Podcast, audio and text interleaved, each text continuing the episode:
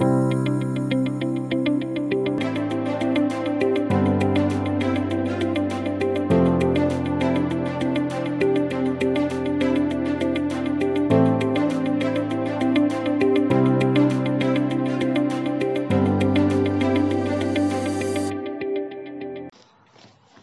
bienvenidos, bienvenidas al primer episodio de Triunfemos en Investigación, un podcast por orientación en investigación. Como ya han visto, algunos eh, ya incluso han tomado algunos de los cursos o preguntado por algunos de los servicios que ofrece orientación en investigación.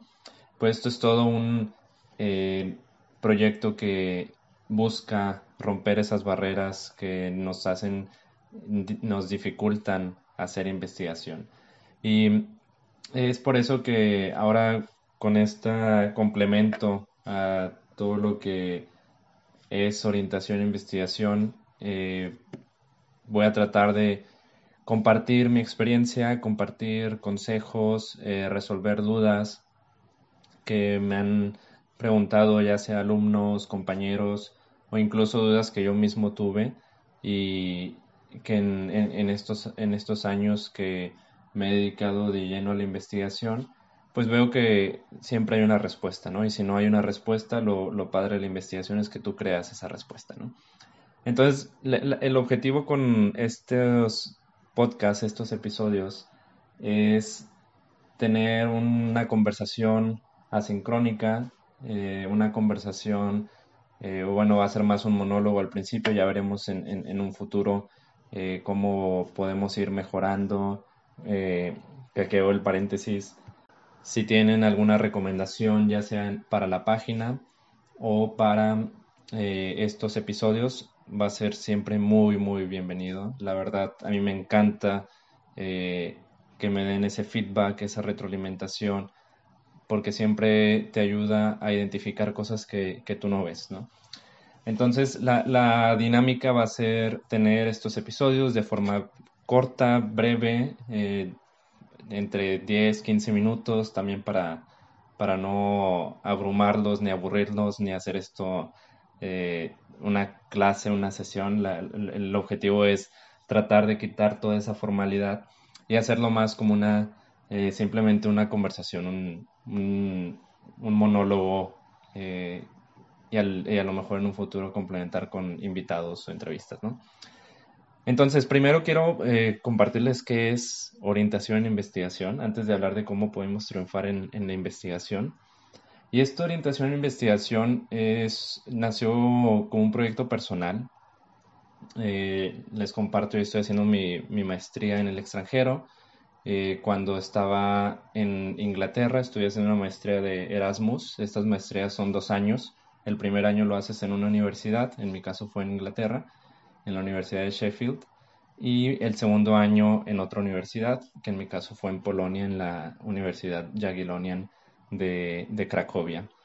Y yo estuve pasando por una crisis financiera económica porque mi familia me estaba apoyando económicamente, pero pues con esto de la pandemia, eh, dos familiares estuvieron en el hospital y pues ya se han de imaginar los, las cuentas gigantes de, gastos, a pesar de tener un, seguro de gastos médicos mayores.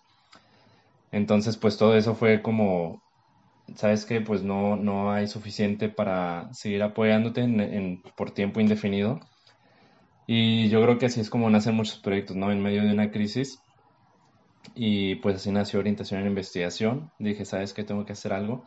Y pues eh, hice esto y ya afortunadamente van aproximadamente 6, 7 meses y pues ha sido una experiencia bastante grata, bastante placentera. Obviamente y les iré compartiendo mi experiencia también en, este, en esta última fase o fase más reciente de mi vida. Pero bueno, eso es, eh, así nació orientación e investigación y el, el motivo eh, fuera de, este, de esta crisis, el, problema que, yo estuve viendo, eh, que identifiqué siempre que estaba en, algún proyecto de investigación, era que a pesar de, que en, mi caso, en mi facultad, eh, nos enseñaban metodología de la investigación, medicina basada en evidencias, siempre quedaba como ese, ese toque de ¿y cómo lo hago? ¿no? O sea, a lo mejor entendemos hasta cierto punto la teoría, pero ya cuando a uno lo ponen de frente a un problema de investigación, nos hacemos eh, bolas, nos hacemos, nos enredamos en la cabeza las ideas y, a veces lo vemos bastante complicado.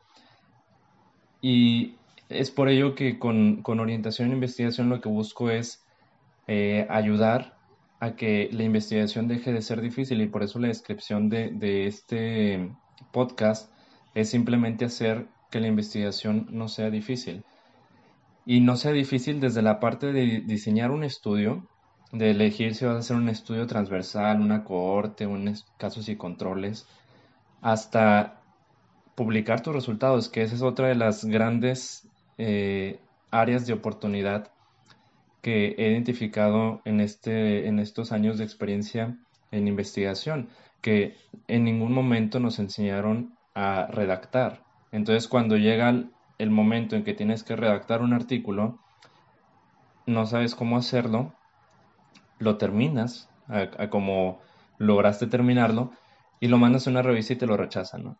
Que eso, pues a todos nos va a pasar. Yo ya pasé por, y sigue pasando, es algo que, que, no deja de, eh, de suceder. Y eh, esta fue otra de las grandes áreas de oportunidad.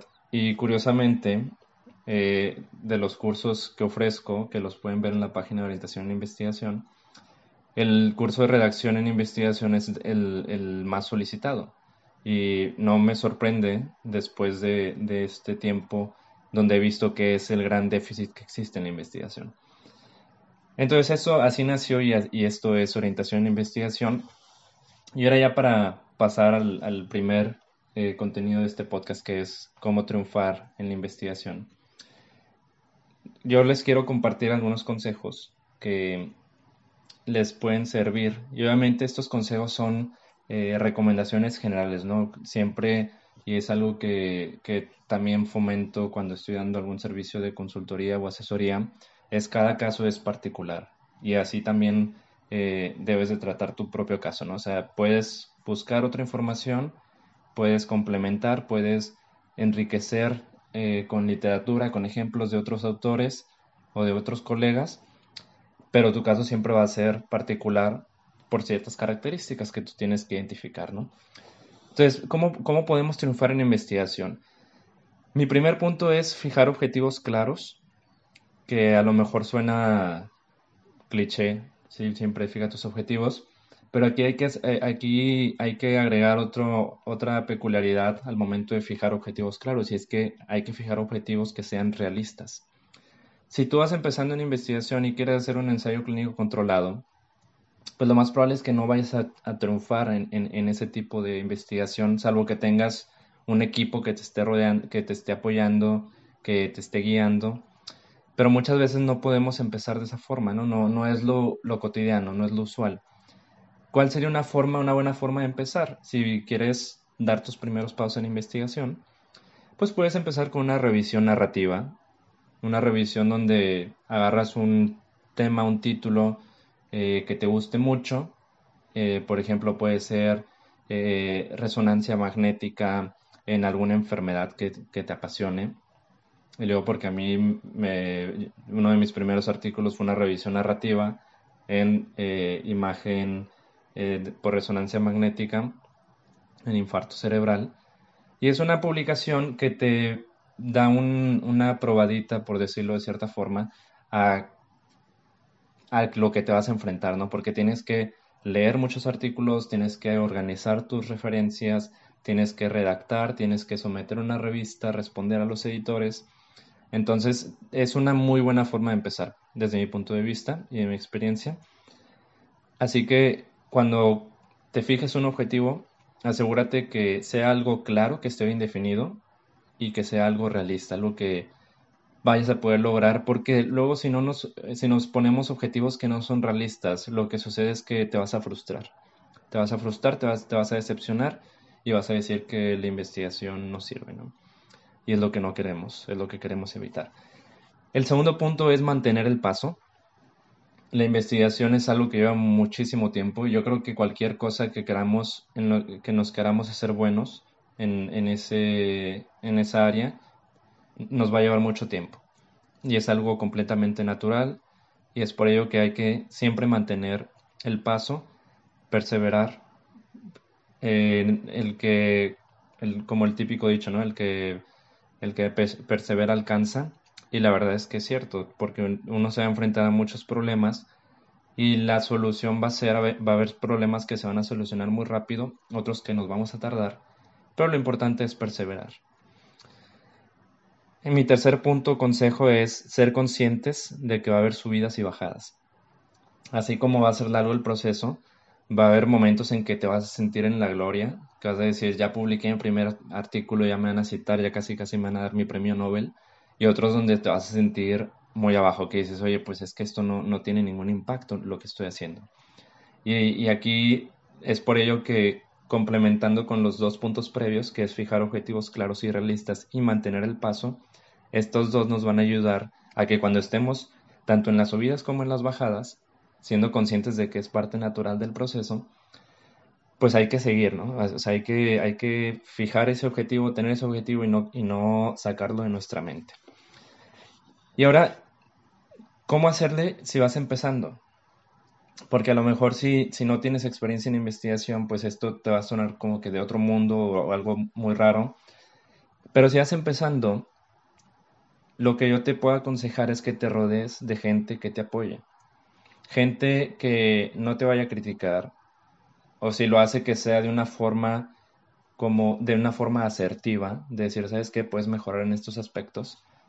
Evitar comentarios, rodearte de gente que te llena de comentarios negativos porque eso te va a desmotivar. Asiste a cursos, adquiere habilidades. Ahorita hay muchos cursos en línea. Yo también ofrezco mis cursos, pero obviamente no es necesario que tome los míos. Hay muchos cursos en Coursera, Udemy, eh, X cantidad de páginas en línea donde puedes tomar cursos. Y mi tercer consejo, si vas empezando, es únete al grupo de Facebook de orientación en investigación.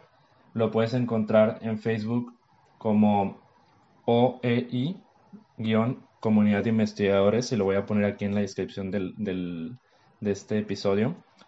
Y ahí puedes hacer tus preguntas, puedes preguntar dónde asesorarte, dónde tomar un curso, qué cursos tomar, eh, dónde buscar información, es decir, información de utilidad para que te vayas animando y vayas adquiriendo esas habilidades que ocupas para empezar. Y si ya empezaste, algo que yo aconsejo es que difundas tus logros. Si publicaste algún artículo, si asististe, asististe a alguna conferencia, compártelo. Y aquí no es para presumir porque tenemos que borrar esa, esa imagen o esa idea de que si lo compartes estás presumiendo. Aquí es para que logres darte a conocer y que incrementes tu red de contactos, porque así vas a conectarte con gente que está eh, haciendo investigación en un área similar o que o con personas que van empezando y a mí me ha tocado que me contactan, oye, ¿sabes que es que me gusta la salud pública, me gusta epidemiología, cómo le puedo hacer? Y está padre generar esa red de apoyo. Entonces, si ya empezaste, comparte tus, tus logros, comparte tus, eh, tus artículos, tus congresos a los que has asistido a través de redes sociales para generar esa difusión que te des a conocer y que te contacte gente que, que busque o que le interese esa misma área de, esa misma área de, investigación. Otro punto que, que, recomiendo si ya empezaste es que asistas a congresos publica tus resultados en revistas y después en, un futuro episodio podemos hablar de cómo publicar un, un artículo en una revista y los diferentes tipos de revista. Pero lo importante es que compartas esto también no nada más en tus redes sociales, sino en, tus, en congresos nacionales, internacionales. Más ahorita que tenemos la opción de asistir en línea, eso ayuda mucho porque los precios han bajado demasiado congresos que costaban 100, 200 dólares, ahorita están en 30, 50 dólares. Entonces aprovecha esa oportunidad. Y también si empezaste, únete al grupo de Facebook. Aquí a lo mejor vas a tener alguna duda más avanzada de, tu proyecto de investigación, algo relacionado, relacionado al análisis estadístico, a la redacción del de tus resultados, compártelo. Ahí el objetivo es crear esta comunidad de apoyo. O a lo mejor vas a tomar el rol de dar el consejo, ¿no? Si alguien más pregunta y tú tienes la respuesta, pues ahí lo, puedes compartir. Entonces, estos son mis primeros consejos. Eh, los invito a que se unan al grupo de Facebook, independientemente si están o no están haciendo investigación. Lo ideal es crear esta comunidad donde nos apoyemos, eh, donde resolvamos las dudas y sobre todo donde podamos conectar con gente que tenga una visión similar. Y si tienen alguna recomendación, algún consejo, algo que les gustaría que de lo que se hable en alguno de los episodios futuros, pues háganmelo saber por redes sociales, orientación e investigación, o a través de mi correo alejandro-gonzález.oei.mx. Espero que hayan disfrutado este episodio y nos vemos a la próxima. Chao.